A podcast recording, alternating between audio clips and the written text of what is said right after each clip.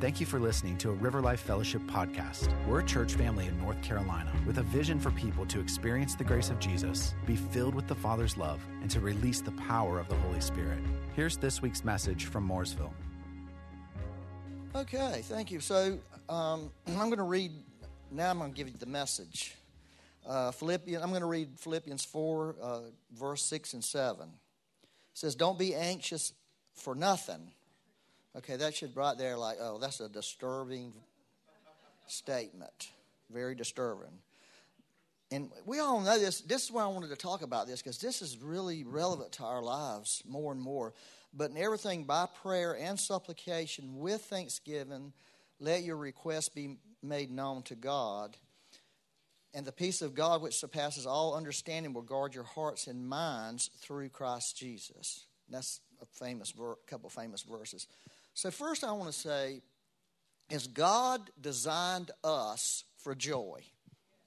That is the absolute biblical truth. In his presence is fullness of joy. The kingdom of God is righteousness, peace, and joy in the Holy Spirit. Okay, so God's designed us. He's actually, neuroscience have proven that the brain has been wired for joy. That's how the brain works at its optimum is, is joy. Is when the brain has joy, it works the best.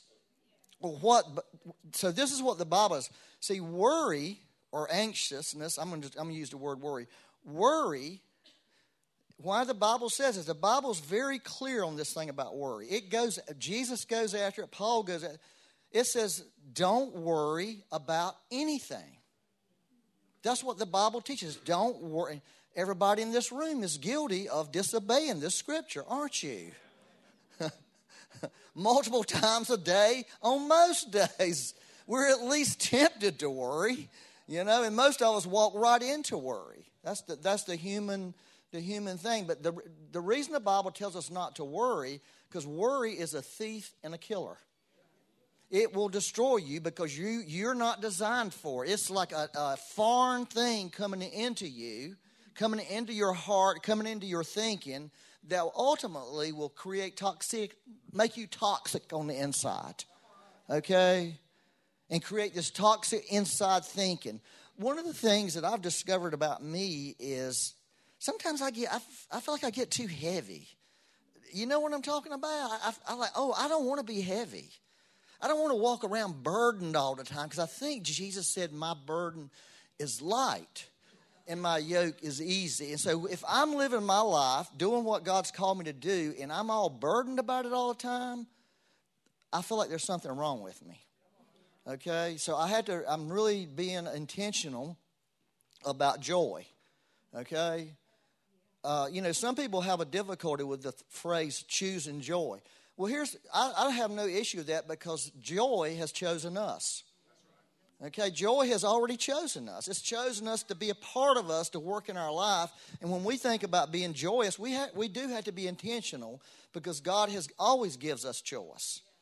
Okay, He always gives us a choice in everything. I, I wish I'd have known that when I was raising my kids.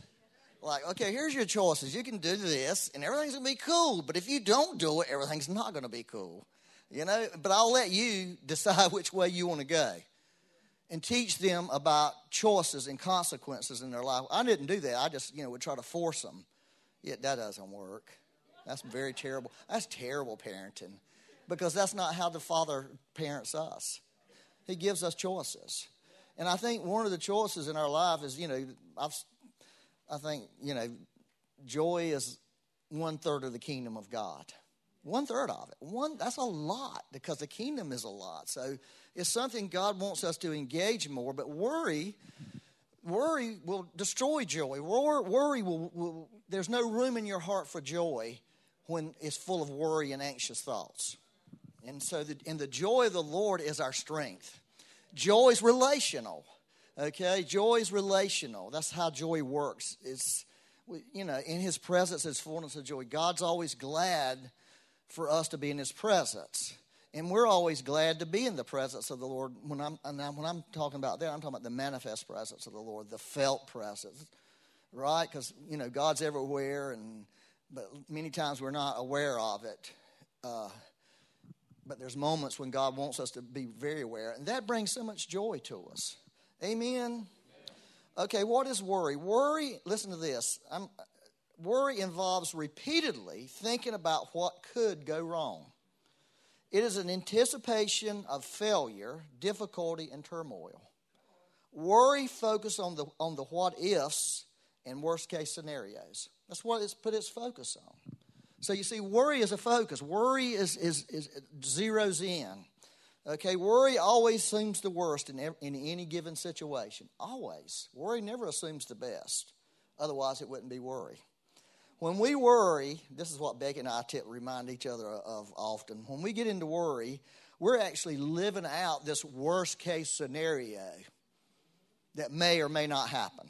We're actually living it before we like if i'm worried about tomorrow i'm actually living tomorrow today. I'm i'm being consumed by what's going to happen tomorrow that may or may not happen. In fact here's a survey by the ama and i'm not sure they're standing anymore but at one time they had good standing they revealed in a study that 90% of our worries are about things that do not take place 87% of the time did y'all get that 90% of the things we worry about don't happen 87% of the time. So we're being consumed by something that doesn't even happen the majority of it only happens 13% of the time. That's destructive. That's very destructive. Here's another thing I got out of a, the uh, this came from just a medical hospital. Constant worry can drain your emotional resilience and lead to feelings of restlessness, nervousness, and an inability to focus. Additionally, it can cause ailments such as insomnia, headaches, heart and digestive problems, tense muscles, inflammation, inflammation, and sexual and immune system disorders. That's pretty serious. All from this thing called worry. And that's why the Bible says don't worry about anything. Nothing. That's pretty, pretty significant. And we don't really know the cost of worry in terms of life. We don't know the cost of worry in terms of our jobs, in terms of what God's called us to do, in terms of our finances, that's in terms of our relationships with our family. We don't know the high costs that humans pay when they're consumed by worry. We don't we can't really see that we just see the results of broken family and brokenness and loss of, of finances, loss of vision, loss of dreams, loss of ministry, you name it. Families are broken apart over it because, because at the root we're worrying and it's causing us all these other issues in life, which creates problems. It's, it's like a compounding thing. Do y'all get this? Well, I hope so. I do. Let me read this verse here. I love this, y'all uh, this is Jesus talking. We all know this, but this is so sweet, man. This is sweet. Therefore, do not worry, saying, What shall we eat? What shall we drink? Or what shall we wear? Those are three necessary and legitimate things that we all need, right? Okay, so here's what Jesus is right now telling us about worry worry attaches its, itself to legitimate needs, it, it attaches itself to what we're going to eat, what we're going to drink, what, our homes, our finances, our relationships. It, that's what he, he's given us. He's, Jesus is warning us. Worry is going to try to attach itself to those things and get you focused on those things. Okay? For all for after all these things the Gentiles seek. That's the world for us. For your heavenly Father knows that you need all these things. So he's saying these are legitimate. And these needs are not going to go away in your life. You're going to always need to eat. You're always going to need to drink something. As long as you're on this earth, you're going to need clothes. You know, you're going to need to have a roof over your head. You're going to need finances to take care of yourself and take care of your family. You're going to need all of that. And, and Jesus saying, the Father knows this. These are, these are normal. These are healthy. There's nothing bad about these needs. I, I'm trying to figure this out. Okay? Y'all's look. Y'all are disturbing me. But, but, so there's this revelation in here about the Father that He's very aware. Oh, I, I, let me just say this is off the mark a little bit. But I just love in the book of Revelation Jesus standing in the midst of the churches. You know, in the midst of the lampstands, it says, but those, in the, and then he explains those, are, that Jesus is very aware. If it's his church, he's in the middle. He, he's here. He's, and he's aware of everybody's situation. He's aware of everybody's, everybody's desire and everybody's needs. He's, you know, it's like he's not a detached father. He's not a distracted father. He's not a father that comes home from work at the end of the day tired and wore out and, and, and yells at his kids and is mean to his wife and, and has disconnected himself from his family. That's not how he works. And, and, a lot of dads do that, not because they're bad dads, but because they wore themselves out trying to provide for their family and, and provide these legitimate needs. And they've wore themselves into the ground trying to, to do what they have to do. Um, you know, I was just remembering when I went to Cuba one time and realizing what those people go through just to have a meal every day. They spend their days trying to gather food to eat. That's, that's how they're, they're occupied. And, you know, they didn't seem too worried about it. That was the thing that really shocked me about them. They weren't, you know, they weren't wringing their hands about what were they going to eat tomorrow. They were figuring out what they were going to eat their next meal. Isn't that something? So Jesus said, "See." Then he said, "But seek first the kingdom of God and His righteousness, and all these things shall be added to you. Therefore, do not worry about tomorrow, for tomorrow will worry about its own things. Sufficient for the day is its own tr- troubles. So here's the thing years ago, this was a great revelation for me about this. Um, have you ever watched those? Well, Becky and I have been watching these YouTubes of all inclusive resorts. Is some of y'all have gone to them, right? You go and you everything's there. You know, like you go to the beach and they got the beach, they got all these restaurants. You just go and just, it's all there. You don't have to do anything but just show up. Well, that's what Jesus is saying. He's not, listen, y'all, he's not saying if you seek my kingdom first, then you will get these things. He's saying if you seek the kingdom, within the kingdom is all your needs. Are you hearing what I'm telling you? And, and I know this is not a great the greatest of pictures, but it really is like an all inclusive resort. The kingdom is. Everything that we need as human beings is in the kingdom. And that's why Jesus says you got to go after that first. You got to make that your focus and pursue that, be intentional about that, and then your needs that you desperately need, your legitimate needs, are going to be met because in the kingdom they're in there. Did y'all get that? That was a huge shift in thinking for me. Because I always used to think that read this well, if, I, if I'll just seek the kingdom first, God's going to take care of me. He'll add these things until I realized that's not what it says. The kingdom is inclusive. Arthur Burt had this saying the greater includes the lesser, but the lesser does not necessarily include the, the greater. In other words, the greater is the kingdom. The kingdom includes your finances, it includes your relationship, it includes your shelter, it includes all these aspects of life. And if you'll seek the kingdom, those things will be part of it. But if you just seek those things, or whatever you're worrying about, and whatever you're going after, whatever you feel concerned about in the future, if you seek after that, that is necessarily not going to bring the kingdom into your life. And that's why Jesus said you, you can't worry. And that's why Paul elaborated on this worry thing. And Americans are consumed with worry. I remember this guy, Surprise. Remember Surprise? Remember, oh, Surprise was crazy. He was from Africa, and he was just a really skinny black guy. And that was what I remember him, right, Marley? Real skinny. I mean, but he was, this guy had, he was a powerhouse. He was, a, he was a miracle guy. I mean, he saw a, ma- a piles, but he needed to see miracles where he come from. Where did, what country was he from? South Africa. But Amer- he, this is what he said. He came, we went and heard him preach one night. Remember that? This is what he said. He said, Here, Here's what I see. You Americans have everything. He said, But you're the most medicated and drugged people in the world and most unhappy people in the world. That's what he said. He said, That's what I see about American people. You got everything, you're a land of plenty, but you're consumed with worry and anxiety, and you're over medicated.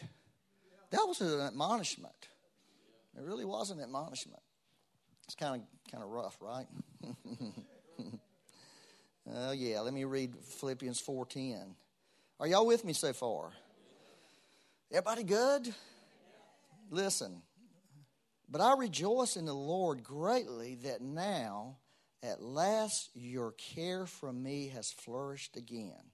Another word for care there in many translations is concern. So, first Paul says, don't worry about anything. Okay? But then down here, he talks about these people having a concern for him. So, what the Bible does, what the Bible, what God does, God realizes that there's a difference between worry and godly concern. God has made room in our life to have concerns about things. Okay? Are you following this? This is really important because that's where we have to go with things. We don't go to worry, we go to concern. In other words, if, if your child is going astray or do, hanging out with bad people or doing stuff, you're, you're going to get worried and assume, oh, they're going to, something terrible is going to happen to them. That's worry. No, they're, they're hanging around. I'm concerned about this. I need to, see, here's, here's kind of the difference. Worry has no solution. It doesn't even look for a solution. It just keeps over and over in, their, in, the, in your mind the worst case scenario, the worst case scenario, where concern looks at it and says, oh, I need to find a solution to this. Uh, worry says, I'm going to I'm gonna seek the Lord, I'm going to do what my part.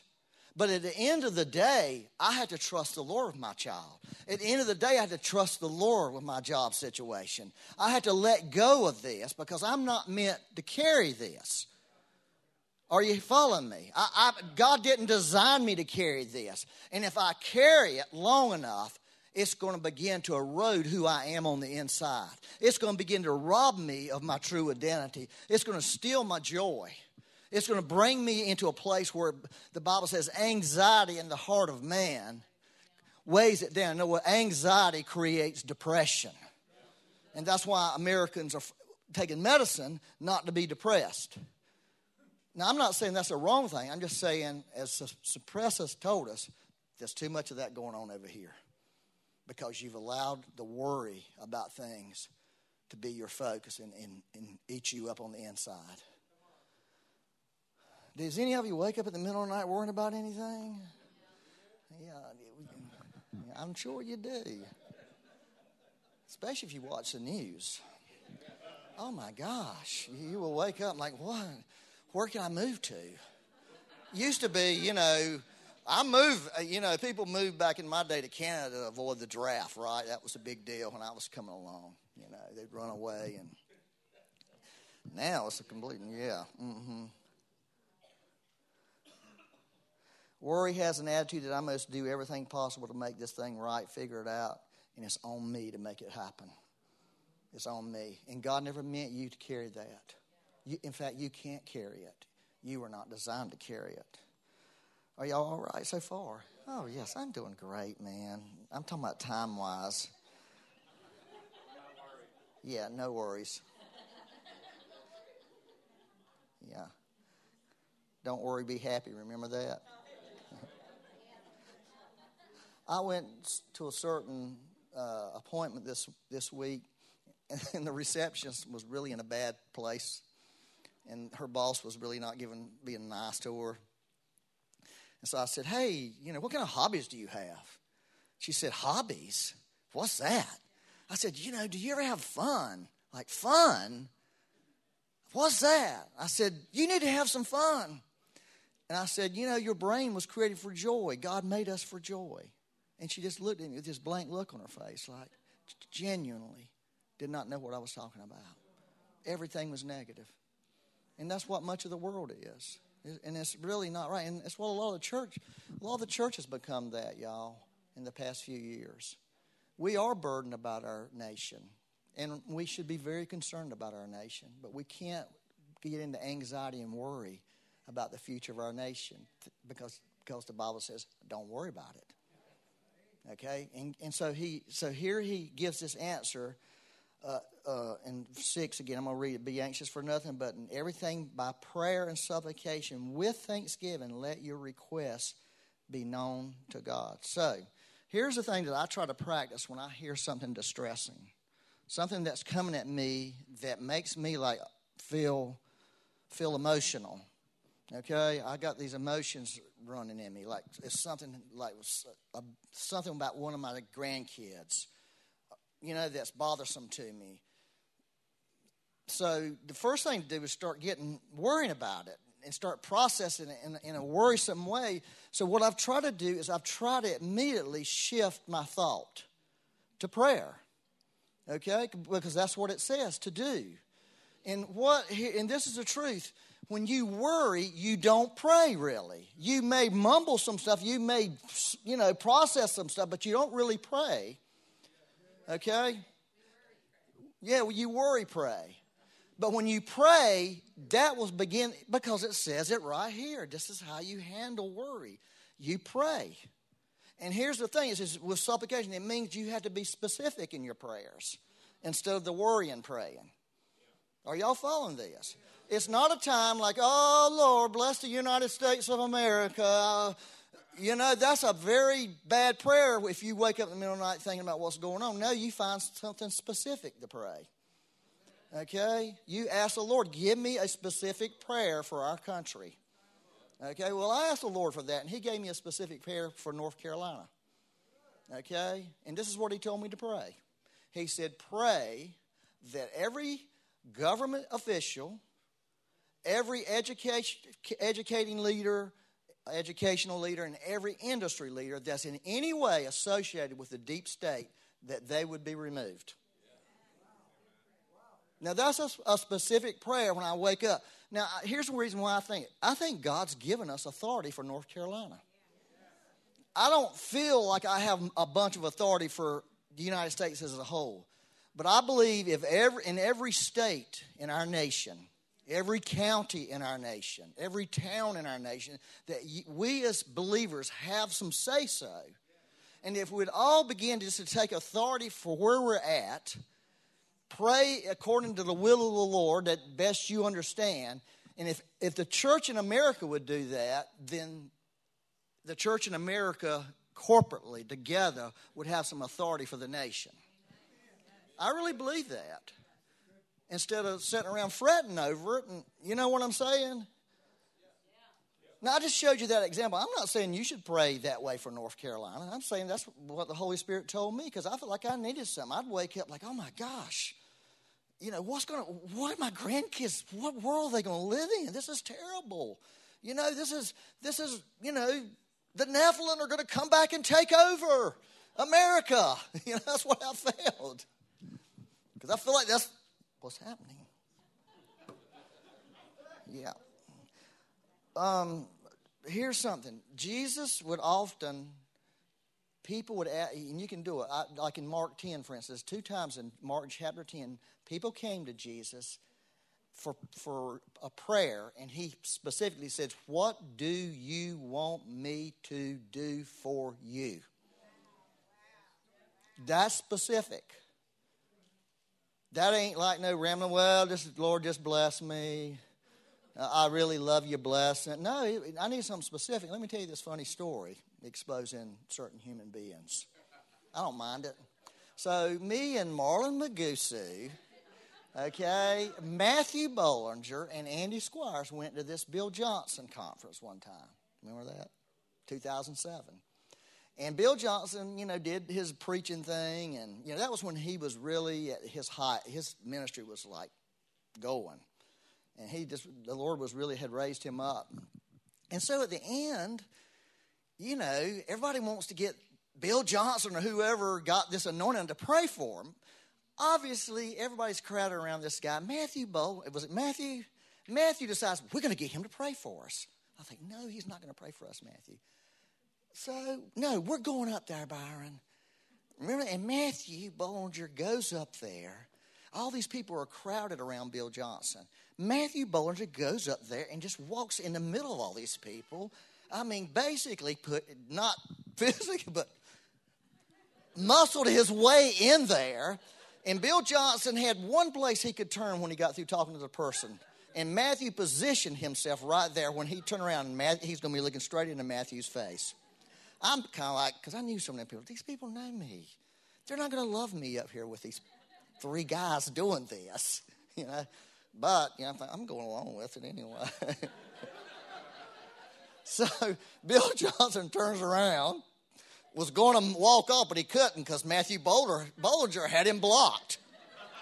You're not going nowhere, Bill Johnson. You're praying for us. And you know what Bill Johnson said? What do you want me to pray for you for specifically, right? Oh, Matthew all of a sudden went, suddenly he didn't know what to ask him for because he had been so intent. I was thinking the Lord, I was at the back of the line where I had a moment to think through what I really wanted him to pray. In other words, he he was not going to do, oh, we're going to blast you with the Holy Ghost here. No, he was saying, what do you want me to do for you? What prayer can I pray for you? Specific prayer. And that's a moment in time. Okay? And so everybody came up with pretty good pretty good stuff, right, Marlon? I remember I remember mine. I think I remember yours. I'm not sure, Matthew. I don't think you did too good. It, it was a little vague and broad, in my opinion. And I'm going to tell you something. Andy Squires, too, he failed. He failed at bad. Oh gosh, Andy, nobody, nobody believes you want that. I mean, that's just, that's too flowery, you know. I think me and Marlon, we, we kind of dialed in. We were, we, were, we were towards the back. We want to make sure if we're going to get him to pray for him, we need to get something we really want, something that's really important to us. Well, that's being specific in prayer. I just thought that was beautiful. I still do. And the peace of God, which surpasses all understanding, will guard your hearts and minds through Christ Jesus. That's, that's what he's saying. The peace of God will come and we'll put a, a guard up in, in, on your mind. And so this is a peace that's not understandable. Okay, so this is not an understandable peace. This is not a peace because the situation changed.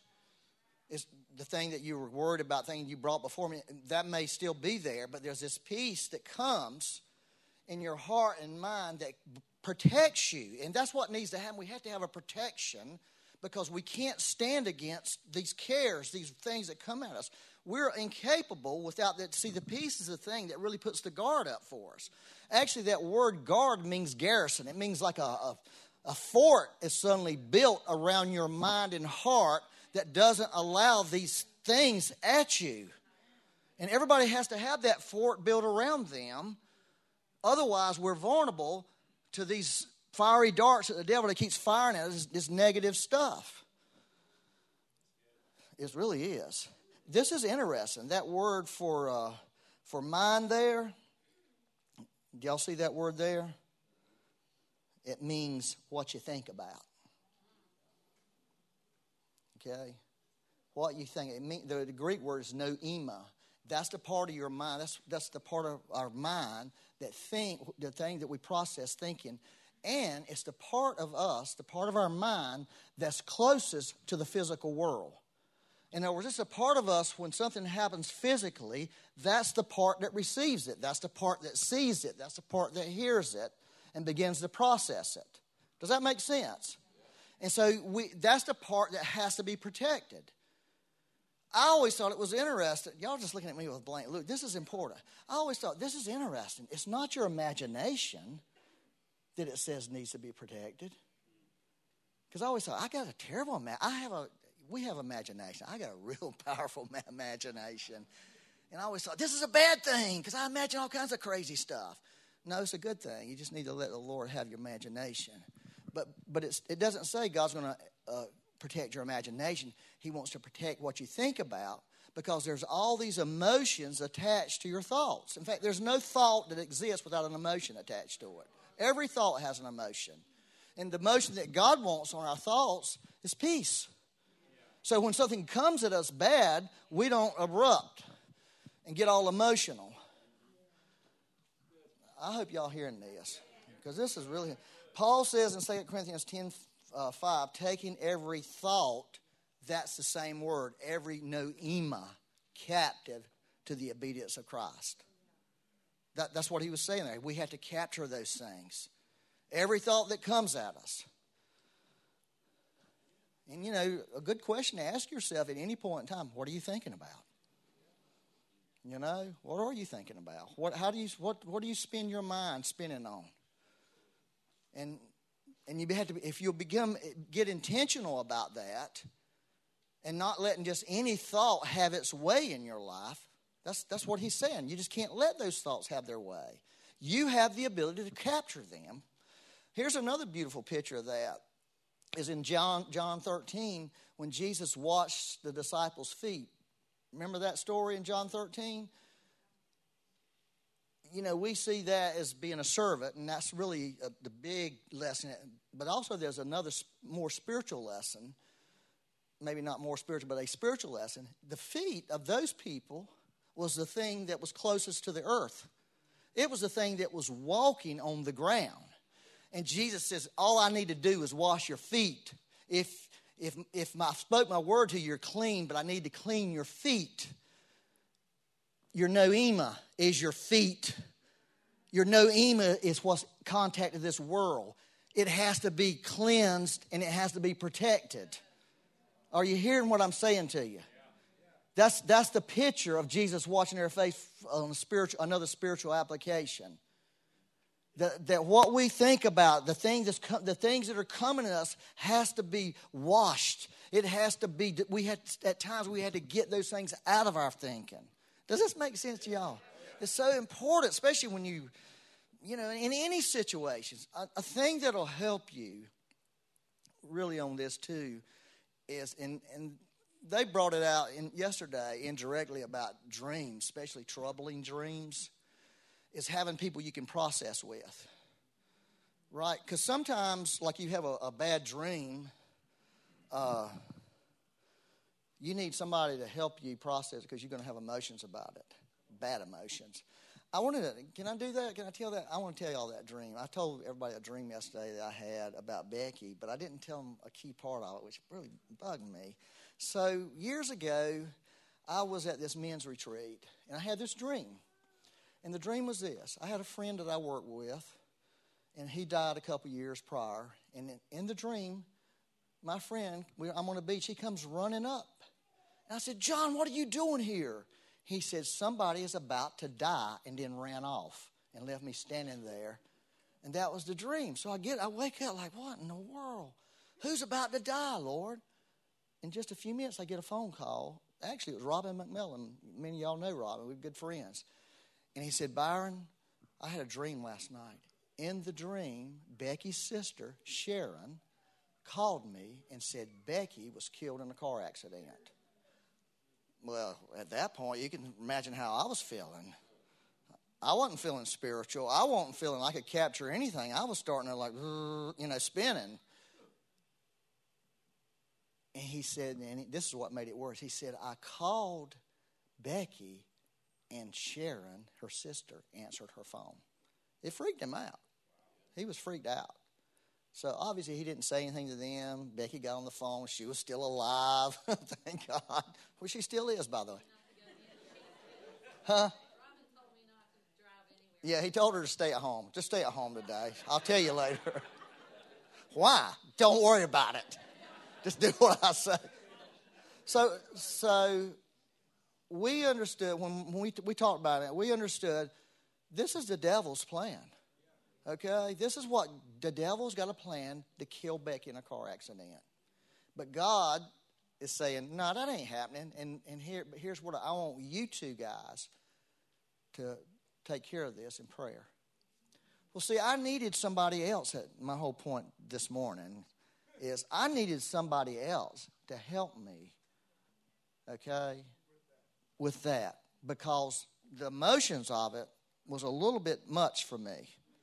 Okay, so sometimes we're going to find ourselves in situations in life that what happens, you're going to go into emotional over. You're going to ramp up real fast, okay, because you have these emotions that God gave you, okay, and, and because of the difficulty of searching, you may not be able to calm, get, calm yourself. So that's when you need someone else to join with you to help you get to a place where you can pray specific prayers with thanksgiving. Okay? You see what I'm saying? So Becky and I do that a lot when stuff happens at the church that's disturbing to us or family situation that we get disturbed. We realize we need each other right now. We need a partner in this thing to get specific. You know, are y'all following this? This is really important. So this will get you through these moments. There's just times where we had to process things to somebody to help us get through the moment where we can begin to pray clearly with the Lord and remembering the good things that God has already done in your life. That's the Thanksgiving. Because that's going to be key. Because what happens is with Thanksgiving, this is a this is a fact about things. Thanksgiving is like a greenhouse effect for your faith. What it does, you know, it creates this atmosphere where your faith can come alive. Okay? And that's what Thanksgiving, you know, Thanksgiving is like something, oh, God just desperately needs you to be thankful. You know, it's like God just so, He wants you to be thankful, but at the end of the day, Thanksgiving really helps us. It really does. It gives us, I had this dream one time, and I walked into a greenhouse, and it was like, oh my, I don't know, man. It was so, it was full of oxygen and full of life, and there was all these plants, and they had tags on them, like faith for healing, faith for finances all these different tags on these plants, and I realized, oh, this is the greenhouse of Thanksgiving. And that was what was over the door. Thanksgiving. This is what Thanksgiving. It causes your faith to come alive. And when you got faith, you can really begin to deal with, you can begin to speak out some stuff based on, on the faith of God getting released in you. Does that make sense? So that's that's the whole supplication thing. Let me read two more verses. Y'all good? I love this, uh, Isaiah, and then I'm going to stop. His delight, this is talking about Jesus, Isaiah 11, verse 3. His delight is in the fear of the Lord, and he shall not what? Judge by what? The sight of his eyes, nor decide by the hearing of his ears. Circumstances did not dictate to Jesus what he was doing. He, he tapped into something else. And that's really what, how God designed us. That's how you keep your joy, right? Is you don't let the circumstances of the world dictate your decisions. And if you're making decisions based on fear, you, you're making the wrong decision. You know, and that's what a lot of people do. Well, I did it because I was afraid. Well, that right there, you know, we don't. We can just end the conversation.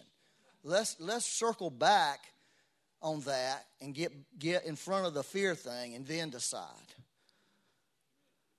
Well, okay. Yes, sir. Well, I'm going to tell you one more verse and then I'm stopping. I love this verse. It's 1 Peter 5, verse 7, but this is the Amplified Classic. Everybody say classic. Don't get the new Amplified, it's not as good. The classic is way better. Listen, casting the whole of your care, all your anxieties, all your worries, all your concerns, once and for all, on Him. For He cares for you affectionately and cares about you watchfully. Isn't that powerful? I remember one time I did this message. this it probably didn't work that good. I thought it worked great. So I had everybody write down a care that they had, a, a, serious thing that they were worried about, something that was going. I said, let's write it right at the beginning. I gave everybody a piece of paper. Write what, what it is on a piece of paper. And I did the whole message, and I did a whole, not this, but mainly on that. Now we're going to cast that piece, we're going to take that piece of paper and ball it up, and we're going to cast it on the Lord. And that word cast literally mean, means hurl to unload it, like hurling like a baseball pitcher or a football quarterback, throwing out, getting rid of that football. You know, you've seen him, this 350 pound guy coming at this 200 pound quarterback, and he's right in his face, and right at the last second, the quarterback releases the ball before the guy hits him. Let's do it like that, and let's throw this stuff on the Lord and walk out of here and leave it there. And and we did that. And some people actually told me later it really helped them with some major issues in life. Because the Lord affectionately cares about us, number one. And number two is the Lord will take those cares and care for them for you. Because that's what He wants to do. It's like, okay, let me do the worrying for you. I will carry this load. You get to do the light stuff, I do the heavy stuff. That's what it's telling. God will carry the heavy end for you. He really will. And we have to, I'm telling you, we have to allow this. We have to be intentional about this. We have to go after this. But I think we're living in an age where we, where we must do this. We must do this because we will be consumed with what's going on in the world if we don't learn how to do this with the Lord. Because the world may not get better, if, may not, it's probably going to get worse before it gets better. You know, it probably is. Because it's the world. That's what worlds do. Worlds go down without Jesus. Right? And let me just tell you another thing, y'all. This is the end. Our greatest thing that God has given us is the gospel. The gospel of the kingdom of God is the answer for the world. That's the power we have. It really is. That's the power. That's the great weapon that we have. That Jesus Christ died, happens to be alive. And he happens to be risen, as Paul said, far above all principalities, powers, rulers, and dominion. Not just a little bit above them, but far above them, meaning he's got far greater power than they do. He really does. And that's really how, if we want to win the culture war, that's the win. That's the ultimate win. Now, there's a lot of lot more to that. There's a lot more practical things, etc., that people feel they should do and should do. I mean, obviously they should, but at the end of the day, as believers, we got the name of Jesus, we got the blood of Jesus, and we got the gospel of the kingdom of God. We are heavily armed people. Thank you for listening to a River Life Fellowship podcast. To get more information, check out riverlifefellowship.com.